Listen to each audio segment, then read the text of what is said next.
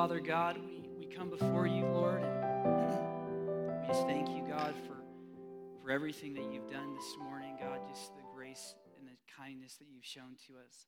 And right now, Lord, I just pray that, that you would give every one of us ears to hear what your Spirit is saying.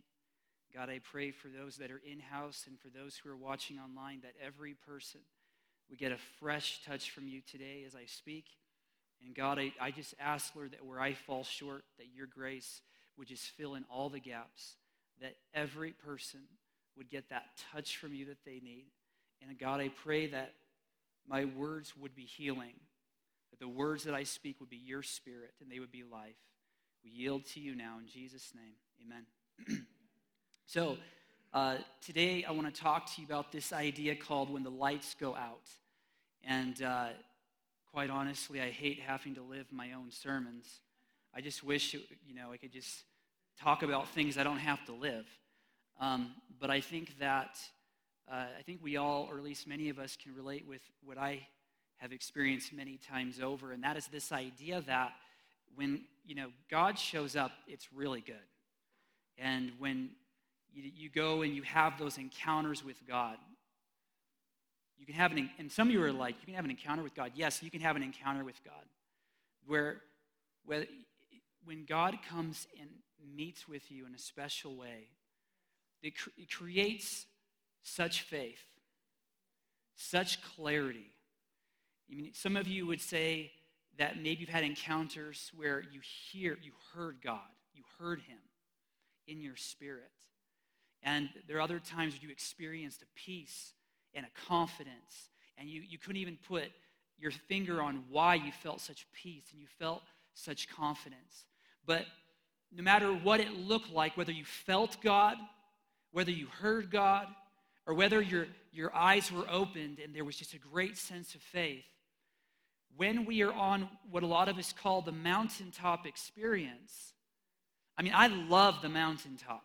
I mean, we, we are Montana people. We understand what it's like to be high. And not in that way, but high, high atmospherically.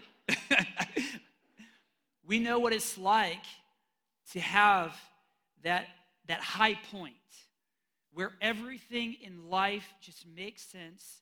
You know you are in God's will, you know God loves you, you, you have joy, you have peace, you have happiness. It's like that is like literally everything that we want. We want what we call the abundant life.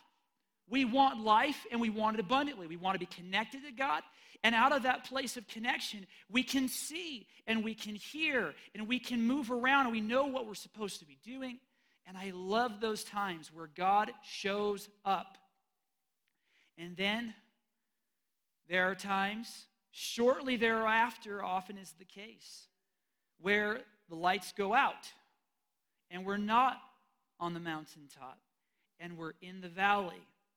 And God feels like he's far away. And God doesn't seem like he cares. And you know, you had encounters and experiences with God in the past, but I've had times where I've literally questioned in those dark seasons is God even real? Were those encounters just an emotional experience? Were those promises, because a lot of times God will give us promises in the light, and He will give us a promise about our future. And so you get a promise about your future, and you start getting all happy. You get all excited because you have a hope and you have a future. And you're like, yes, God's going to bring me here. God's going to do that in my life. God's going to answer that prayer, whatever it is. And so you have a promise that you can hold on to. You're all jazzed. And after like a week goes by, you start to feel, was that really God or was that just me and what I really what I want? Was that was that Daniel just wanting something to go his way? Was that even God's voice or is God even and and you get into those places where you're like, "Okay, God, I need to feel you." You feel nothing. God, I need to hear you. You hear nothing. And you get it to the scriptures because that's what, you know, all the your spiritual leaders are telling you to do. And you get into the scriptures, and it's like reading the phone book. Some of you are like, what's a phone book? It's They're in museums now. They're to be on a display, and the kids are to be like, what is that? Or maybe a dictionary. You guys still don't know what that is either because we have Google for everything. But we have these mountaintops, and then we have these valleys. And in the valley, we're like, is God mad at me? Did I do something wrong? Or if God really cared, why doesn't He help me? Why doesn't He answer me? Why, why is God leaving me all alone? I feel so alone and feel so broken. And we, and we can go and just, you know, when I get into those places, I can be like a puddle on the ground, like, oh, I suck and what a loser. And I just, I, I can feel, I can like get, I start partnering with, with, in all honesty, the spiritual warfare that's coming against me because in the dark, the, the kingdom of darkness loves to pounce on God's people. He loves to mess with our minds and to throw out lies like nobody loves you and nobody cares about you and life will be better if I. And you just start getting to these places where you're tempted to make a lot of poor choices. And then, if you've been around long enough, you know what it's like to come out of the valley and you come back onto the mountaintop. And then life is good, and God shows up again, and now you have direction, and now you have peace, and now you have joy, and you're thinking to yourself, okay, now I'm good. And you look back on the past, and you're like, oh, that, that whole valley thing was just, that was just a, a short term thing. It wasn't a permanent thing. But I hate to break it to you, most of you know this. If you've been around long enough, you know this is what it's like. I want, I want to stay up on the mountaintop. But I want to I want to take some time today to just share some basic ideas out of the scripture that I believe are for now. And I, I actually believe that, I mean, I, I know this, you maybe have even heard this word before or something to this effect. But I believe there has been a spirit unleashed that is assaulting people's faith and this, like literally an entity, a spirit that has been released. Uh, I don't know how, how far it goes, if it's like worldwide or if it's just more on a local scale, but I sense a spirit that is assaulting God's people in their faith. And I believe it is because a lot of you are on the edge of your breakthrough and that you are really, and we are really, really close. And this spirit wants to create in us a doubt, a fear, and unbelief.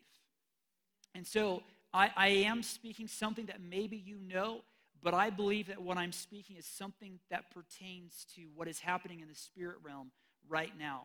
And so I want to I want to look at Isaiah chapter 50 and we'll look in verse 10. Isaiah chapter 50 verse 10.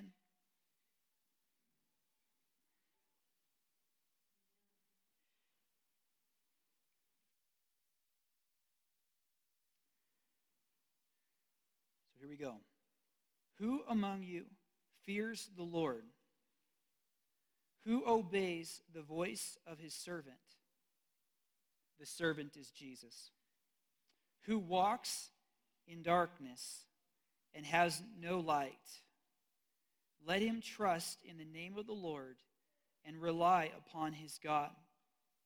Look, all you who kindle a fire, who encircle yourselves with sparks. Walk in the light of your life, sorry, the light of your fire, and in the sparks you have kindled.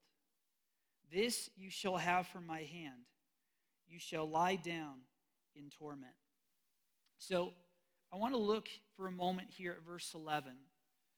Look, all you who kindle a fire, who encircle yourselves with sparks.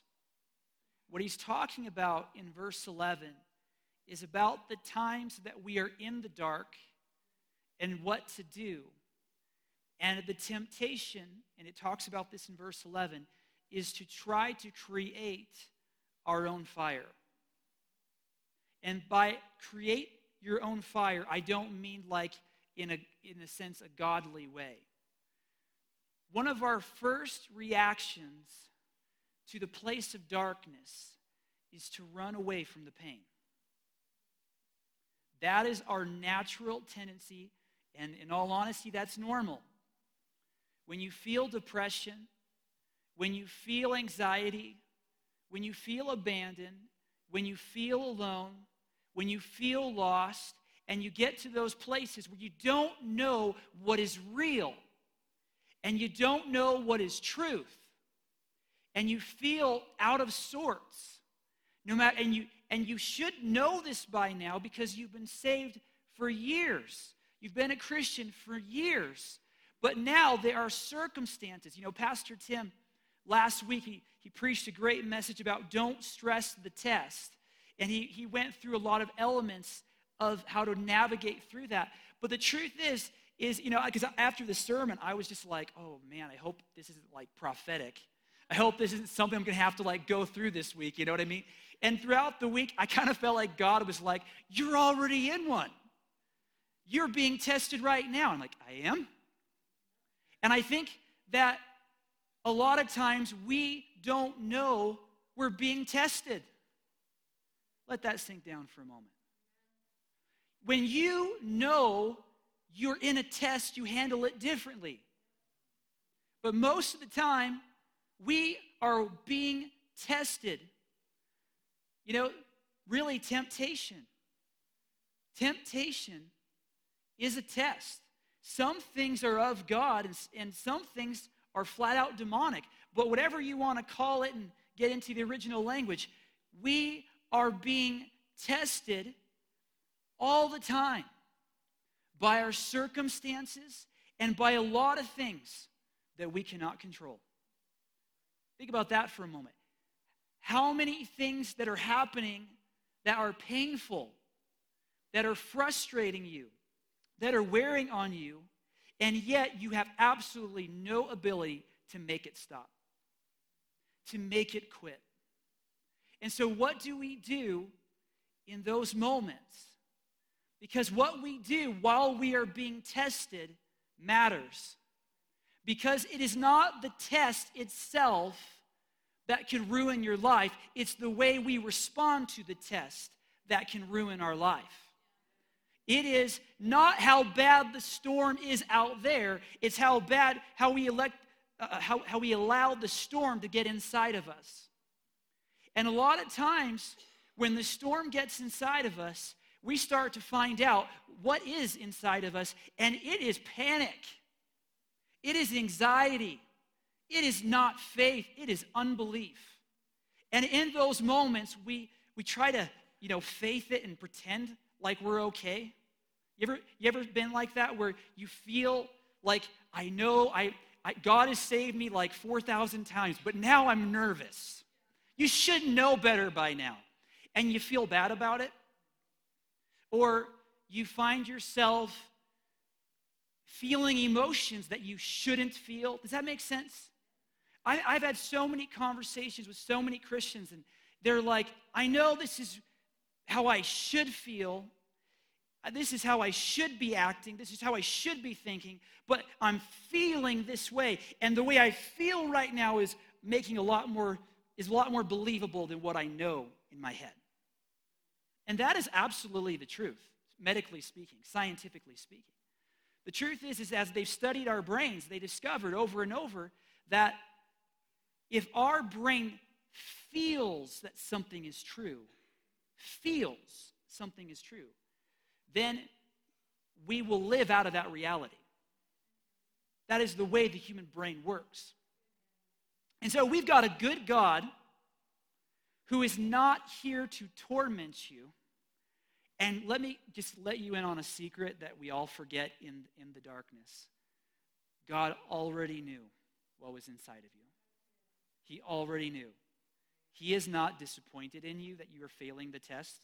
He is not disappointed in you that you are freaking out. He, he you know, it, it's amazing just the junk that comes out of me when I am in a rough place.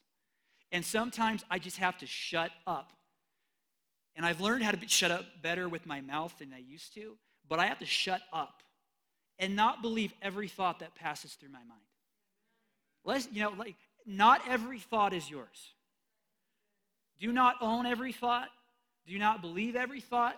And I guarantee you, when that thought starts tearing you down, when you start thinking thoughts that your mom would not allow you to think or say to yourself, you know that is not of God, and you can pretty much guarantee it's not of you.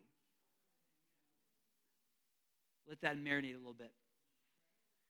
When you speak words in your head about you that your mom would not approve of, you can guarantee you are under demonic assault. That I'm, I am telling you the truth. And I know in that moment you feel like, you know, one, one way to describe spiritual warfare when you are not winning or you're having a rough go, it's called oppression. And the best way to describe oppression is when you feel like a sat, a sat, a fat, a fat man's just sitting on top of you. That's what oppression feels like. Because when you feel like weighed down in a, depressed state, a discouraged state, a disillusioned state, you don't really have the umph to get up and fight. You don't really feel like getting off the couch. You don't feel like reading the Bible. You don't feel like praying. You don't feel like worshiping. You don't feel like pressing at all. You just feel like, and that's what the enemy loves. That is part of his strategy because he knows that you have the authority and he has none. So he has to lie to us, get us to agree with a spirit in our, in our, in our, in our spiritual sense. And when we partner with that spirit and we give it some ground, it just gets on us. And in that point, we have to exercise our will. It is flat out, full on warfare. And I am not saying that I've done this right every time. In fact, many times it takes me a while. I will, like, you know, have to press in and push through in those moments to do the spiritual warfare. And it's all about exercising the will. If you can learn how to get up, spiritually speaking, when you feel spiritually suffocated, then you will find yourself winning every time. The only way you can lose is if you give up and you give in. And so, uh, looking back at this verse, he says, Look, all you who kindle a fire. And I think that's the thing is we, when we are in a place of darkness, we start believing lies about ourselves and about God and about our circumstances and how we can how we can go here and how we can do that. And we start figuring out means. We get really creative. We get really creative to run from pain. And so what we do is we call, we run to other gods. We run to other entities to be our Jesus, to be our Savior. And I am all for running to other Christians when you are down and out let, you know, let them counsel, give you good counsel. Let them tell you the truth that you need to hear. Let them, you know, maybe give you some nuggets that will help you in the battle. Let them pray for you. I'm all for that. But sometimes we can even, be, I want to be careful with this because I, I, I'd rather you go to people than not. But sometimes we can turn other people into our Jesus. And all the while, we are living a Christian lifestyle where we do not know how to connect to God. And we do not know how to engage in spiritual warfare because we are so used to letting other people do the warring for us. But I want to encourage you don't war alone. I'm not saying to be by yourself. I'm just saying don't just let other people fight your battles. You have to learn how to war. And the thing is, is when stuff gets tough, what or who do you run to? What is your coping mechanism? because your coping mechanism will reveal your God.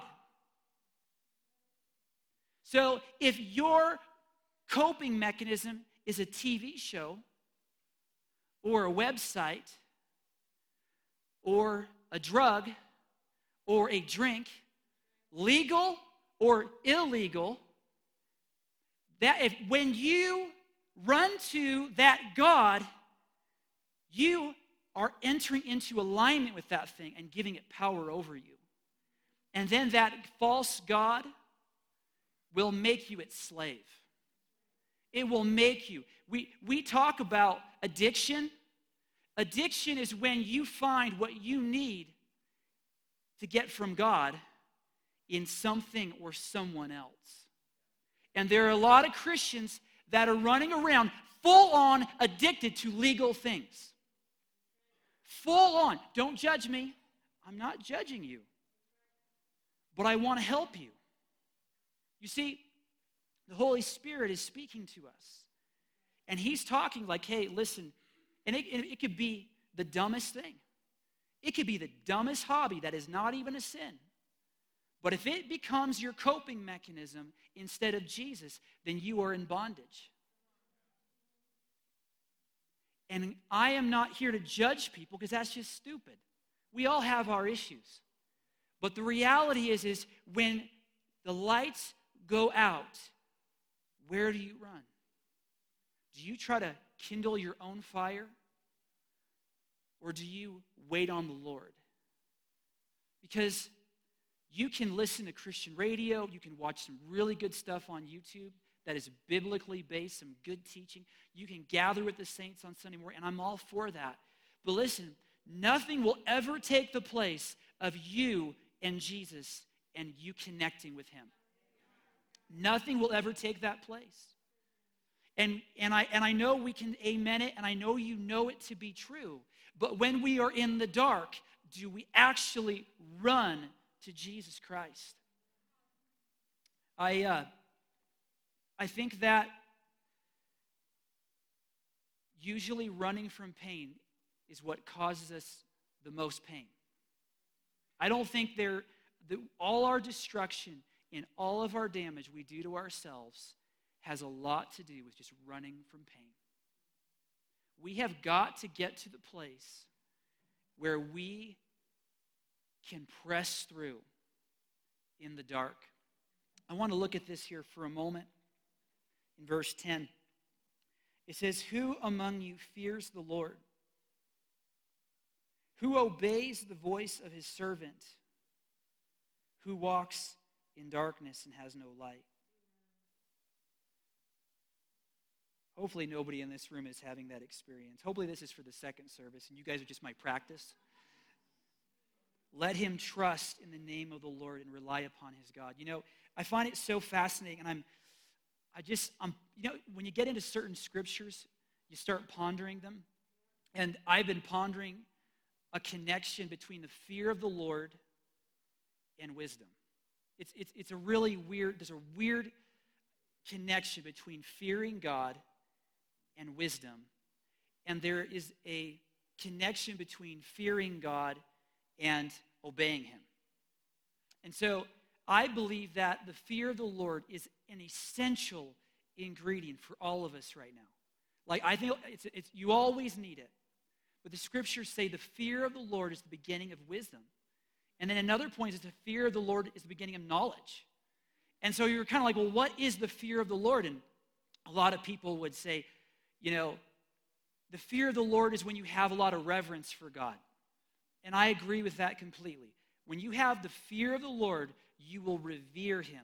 But I, I believe it's something more than that. I don't, but I don't, I'm still trying to find a language that will perfectly say what the fear of the Lord is. But I do want to clarify because I think a lot of us are afraid of God.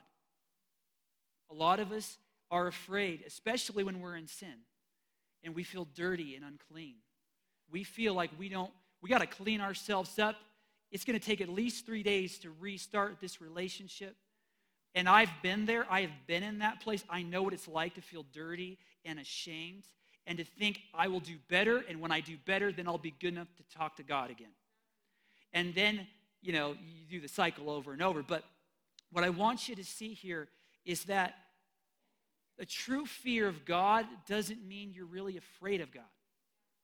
Like, God is not scary, but rather, He, I believe today, I believe one of the key ideas the Lord wants me to communicate is that He is always willing for you to come into His presence.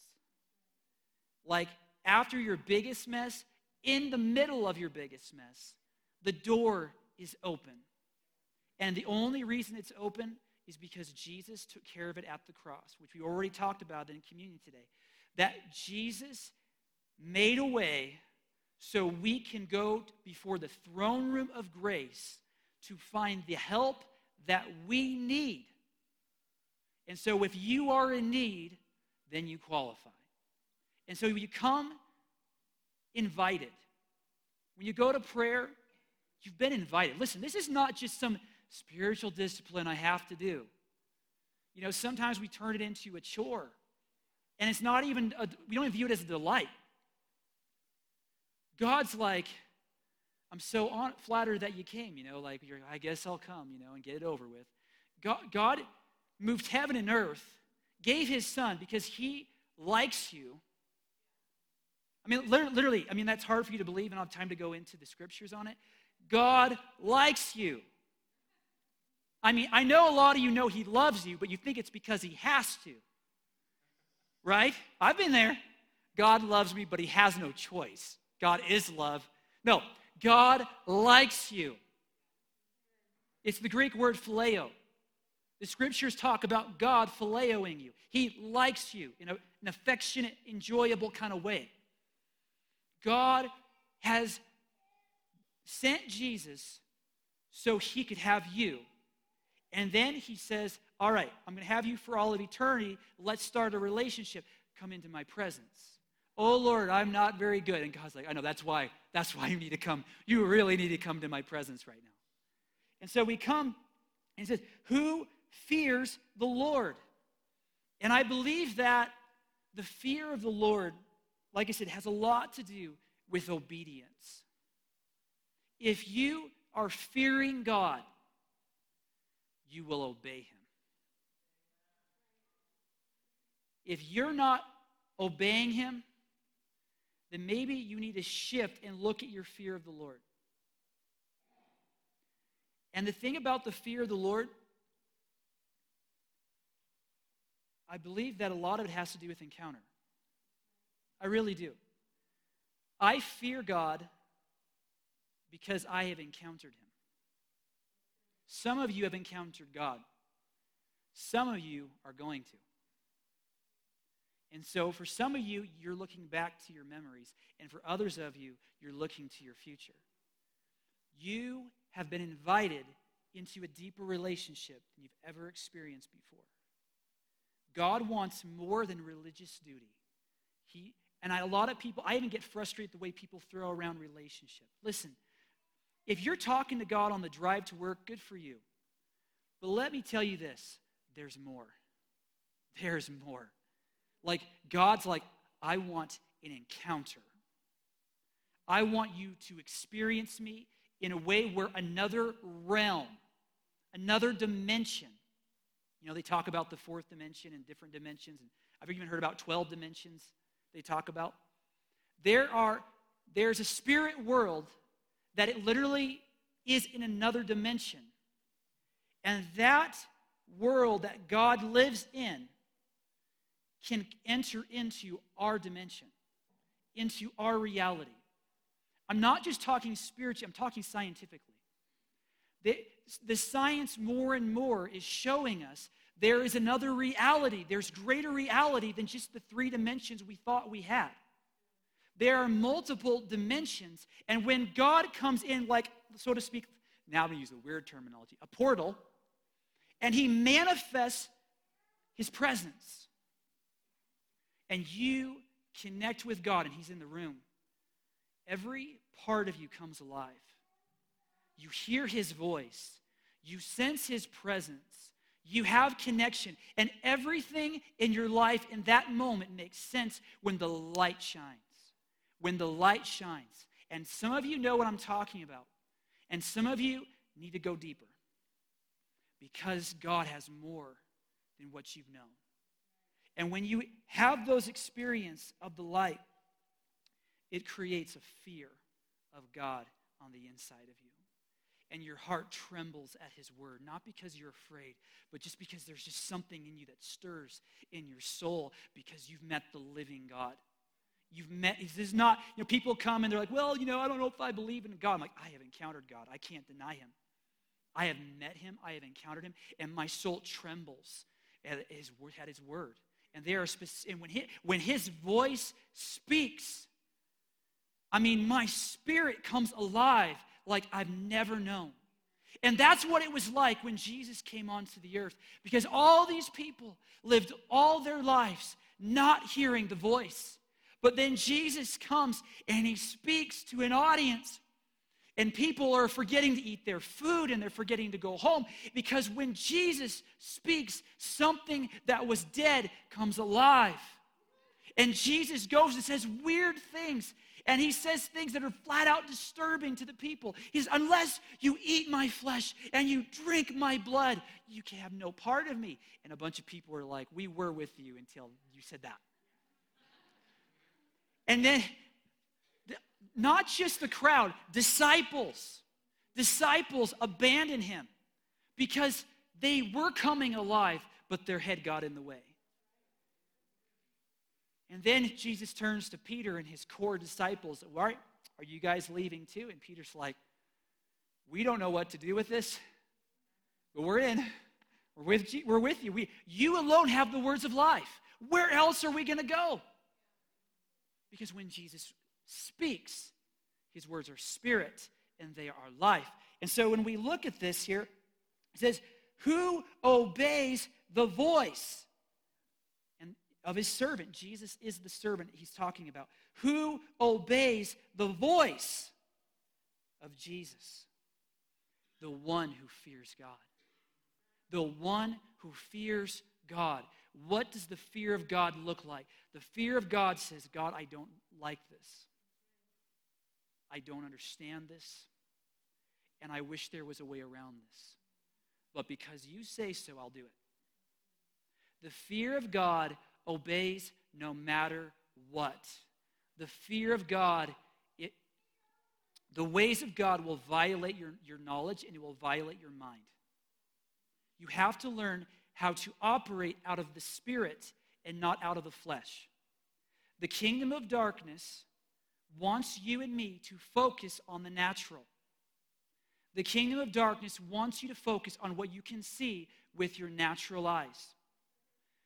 The kingdom of God does not work that way. The kingdom of God focuses on the spirit world and it focuses on the fear of God. When Adam and Eve were in the garden and the, and the devil was trying to get Eve to disobey God, he did it by lying to her, but it says she looked at the fruit with her natural eyes.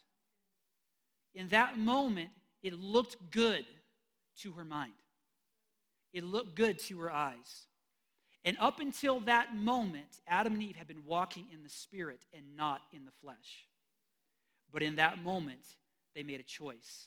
The choice was I will go by what I see with my natural eyes more than what God has spoken to me. And so, the way all of this works is we are being tested, but we're also being trained. We are being trained how to walk after the Spirit, that we will not fulfill the lusts of the flesh. And so when we learn how to encounter God by pressing in, we will hear his voice. And that voice will scare you to death sometimes. Because that voice will put you in situations where you're standing in front of people and you're terrified. It will put you in places where you are making decisions that nobody else is making. It will put you in situations where it will expose your fear of man.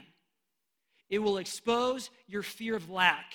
It will expose if you trust in money or if you trust in God. If you're looking for the praises of man or the praises of God. When you are operating out of the fear of the Lord, it will literally expose what's inside of you and it will drive all other fears out of you if you will fear the Lord and do. And so, uh, many times, some of you know what I'm talking about. You'll hear a voice in your head, and it's, I wish it were louder. I wish God's voice were so much louder. But it's usually soft, gentle, and quiet. And that voice will say things like, You need to quit your job. No, no, God. No, no, don't make me do that. You need to move away. No, God, I don't want to move away. You need to go and reach out to that person that you're intimidated by. Like, oh, Lord, I don't want to, I don't want to, I don't want to. You need to confront that situation that you're running away from. You name it. That voice will do things that will scare you to death. And that, the, the scriptures say that the wisdom of God is foolishness to the natural mind. So it's always good to have other Christians that, can, that are mature, not just Christians, but mature Christians you can bounce that voice off. Because sometimes it's just you, it's not the voice of God. Sometimes just you know, your own thoughts. So it's good to have mature ac- accountability that you can say, hey, I heard a voice in my head tell me this. And, you, and they'll either be like, yeah, that sounds like God, or no, that sounds like a demon, or that sounds like you. So it's good to have accountability and to have confirmation and not just go off of a whim of just one time, but let, God will God will speak and God will repeat. But the greater, how do you say this? Not only will God speak, not only will God repeat, and not only will God confirm, but a lot of times God will get louder if you start to pay attention to the voice. If you start to turn in and pay attention to the voice, you will hear more clearly as you go, and the voice will get much clearer and much louder. So don't just hear like a little whist, a little thought in your head and you know run off to Africa, unless of course you know you've got like other people that are hearing the same thing for you. So anyway, so who fears the Lord? Who obeys His voice? Who walks in darkness? Who has no light? Let him trust in the name of the Lord. Listen, I wish that I could give you a three step plan to get out of your darkness. I'd settle even for a four step plan if it would just get me out of there. But the reality is, is the, one of the big ideas is just to trust in God. You're like, Daniel, ah. I mean, literally, sometimes there's just no way through except for through. You know what I'm saying? Sometimes you just don't get the luxury. Like sometimes you take the test, you pass the test, and it's over. But a lot of times, when you're in that place of darkness, you just got to press in. I want to turn to uh, Hebrews chapter 10, I believe. Yeah, chapter 10, verse 32.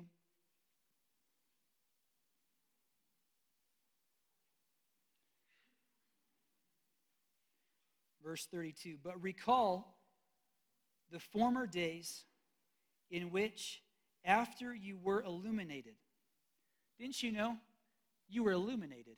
If you've given your life to Jesus, you have been illuminated. And that, I, that word kind of conveys rays of light. So after, everybody say after.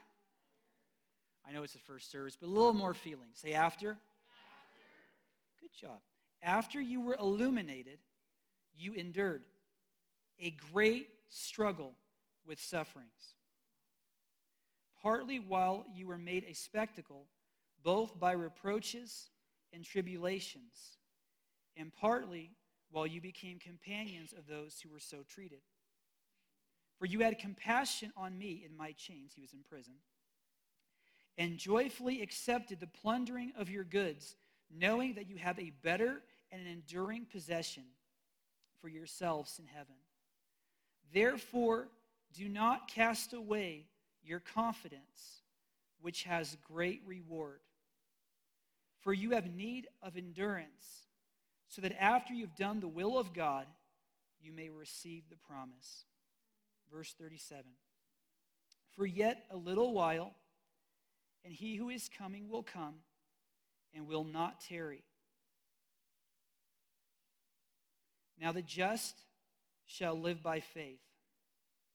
But if anyone draws back, my soul has no pleasure in him.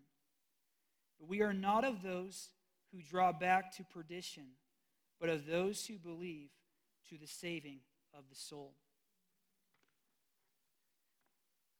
When I was in college, um, some of you might have heard this before, but I think it, it'll help illustrate what I'm trying to say.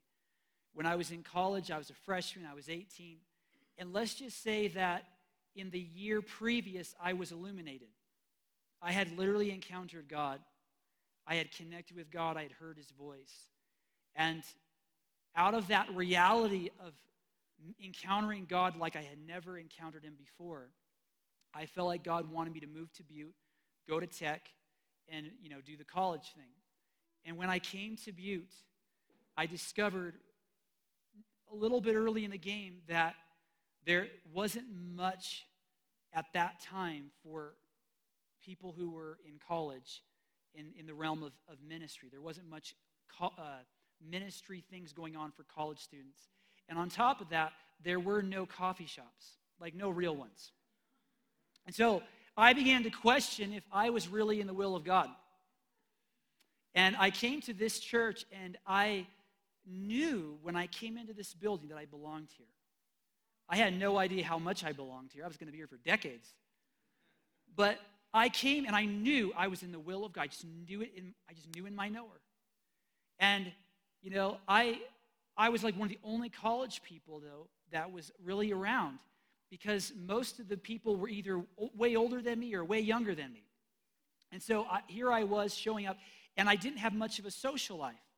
And so we would have a, we had a Wednesday night service that I would go to, and, a, of course a Sunday morning service that I would go to.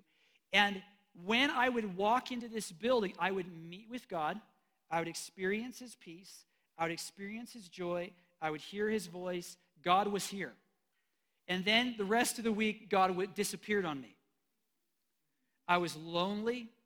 I didn't really have, at least for quite a while, any friends. I didn't have much connection.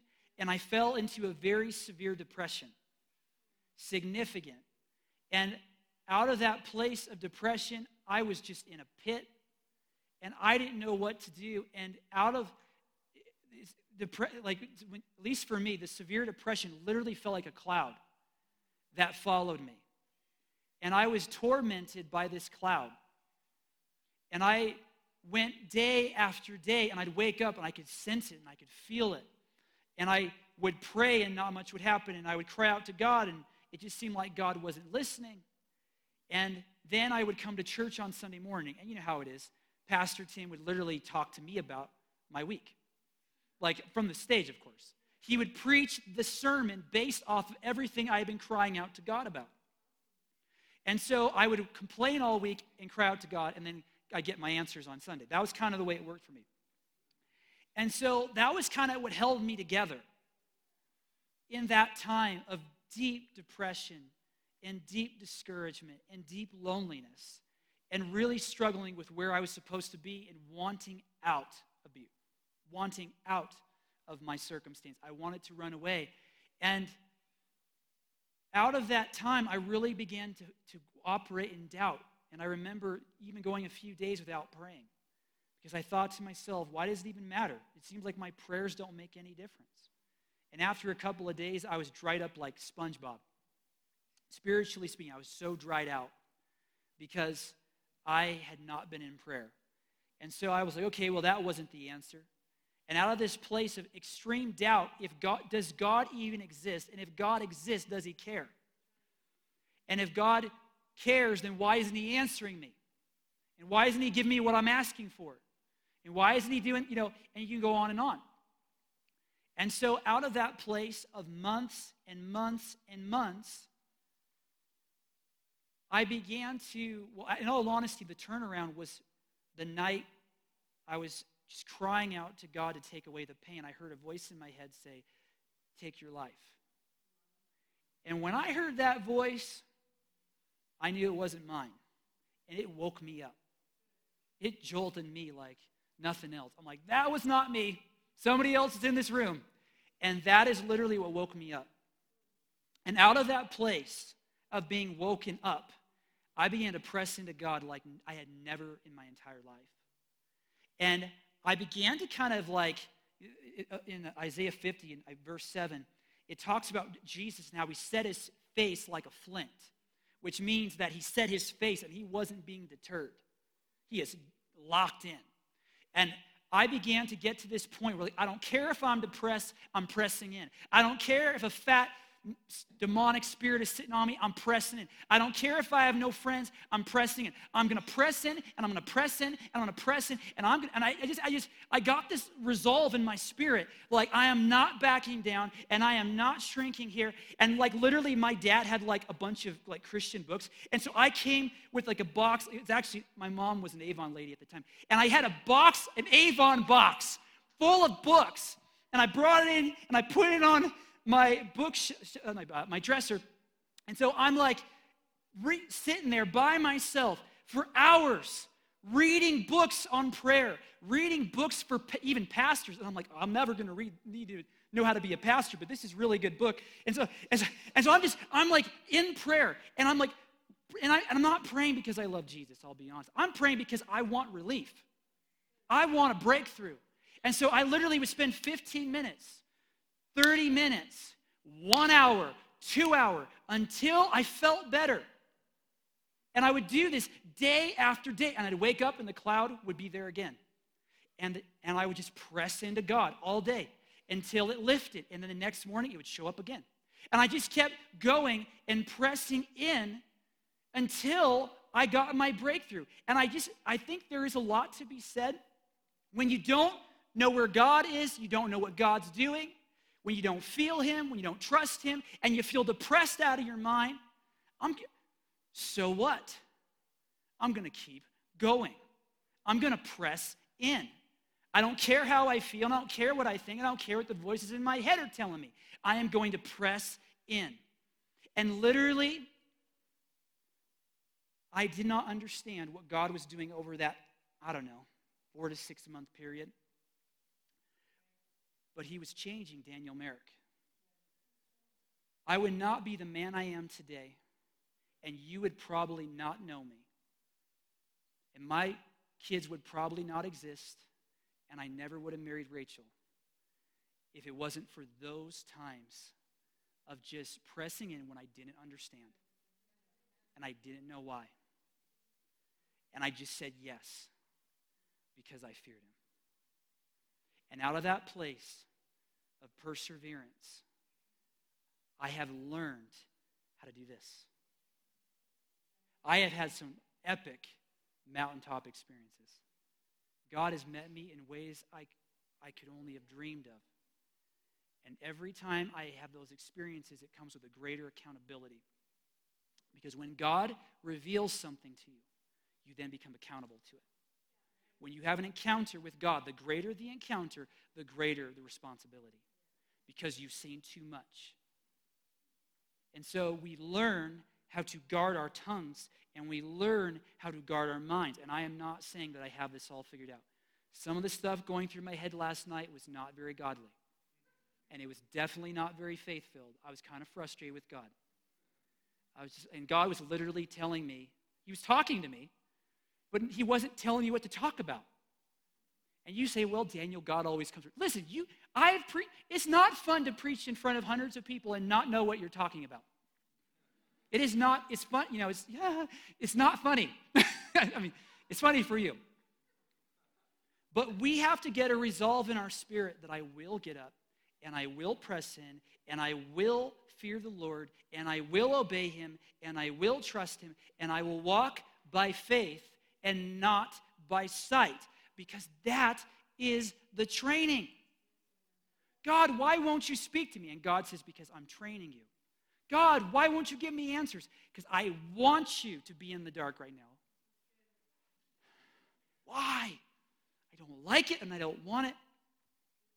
I want to look at another passage of Scripture, Second Corinthians chapter 4. Katie, would you mind helping me in this. 2 Corinthians chapter 4 verse 16. Therefore, we do not lose heart, even though our outward man is perishing, yet the inward man is being renewed day by day. What is outside of us is perishing. But this is the whole point of it all. The inward man, the inner part of you, is being renewed. For our light affliction, which is but for a moment, is working for us a far more exceedingly and eternal weight of glory. While we do not look at the things which are seen, but at the things which are not seen. Listen, I believe that is a huge word for right now.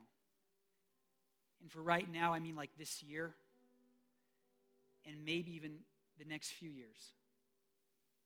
We do not look, listen, we have got, this is our training. This is not yours, my individual. This is the United States of America, body of Christ, is being trained like an army to walk by faith and not by sight. To look at what is unseen rather than what is seen. For the things which are seen are temporary. The things that, if you can see it, is temporary. Every circumstance, every person, there's a lot of temporary things right now, and the enemy wants you to buy into the lie that it's going to be like this forever and that nothing's going to change and your prayers don't, you know, aren't being heard and that not going to happen. This is the way it is. The devil is putting up a smoke screen. And if you look at that smoke screen, you will get messed up. You will be disillusioned. And you will get mad at God because He promised something. But we look, we do, verse 18, while we do not look at the things which are seen, but at the things which are not seen. For the things which are seen are temporary, but the things which are not seen are eternal. The promises of God right now are in seed form. You don't see it. You heard a voice. You have a promise. Jesus is going to win. Jesus is coming back. Jesus is going to do a lot of things between now and then. And what you have heard, he will do. But you have to go by what he said because you can't see it yet. You just want to stand up?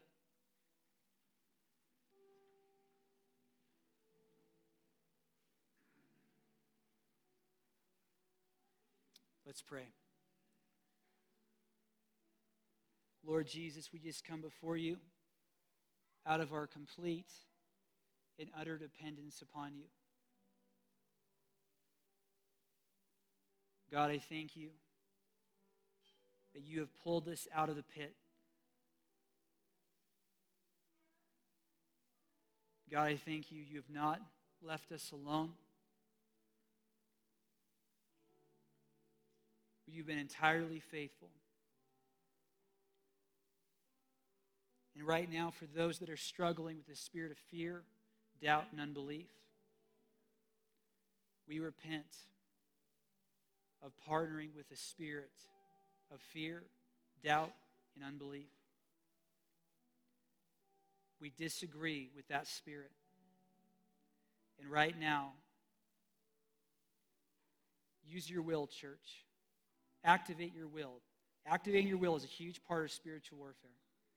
Right now, we repent and we renounce.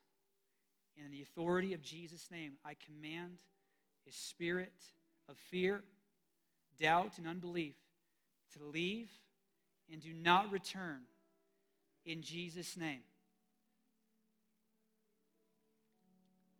God, I pray for every person here that you would fill us with your Holy Spirit If I could have the prayer team come to the front, I forgot to call you up. Please come up, prayer team. Lord, I pray that you would shine your light in this moment, that you would give all of us eyes to see in the spirit realm, that you give all of us faith in this moment. God, we repent for relying upon what we see with our natural eyes. God, give us that faith again. And I release the peace of God over every person in this place. Jesus' peace I give to you. We thank you, Lord, in Jesus' name. Amen.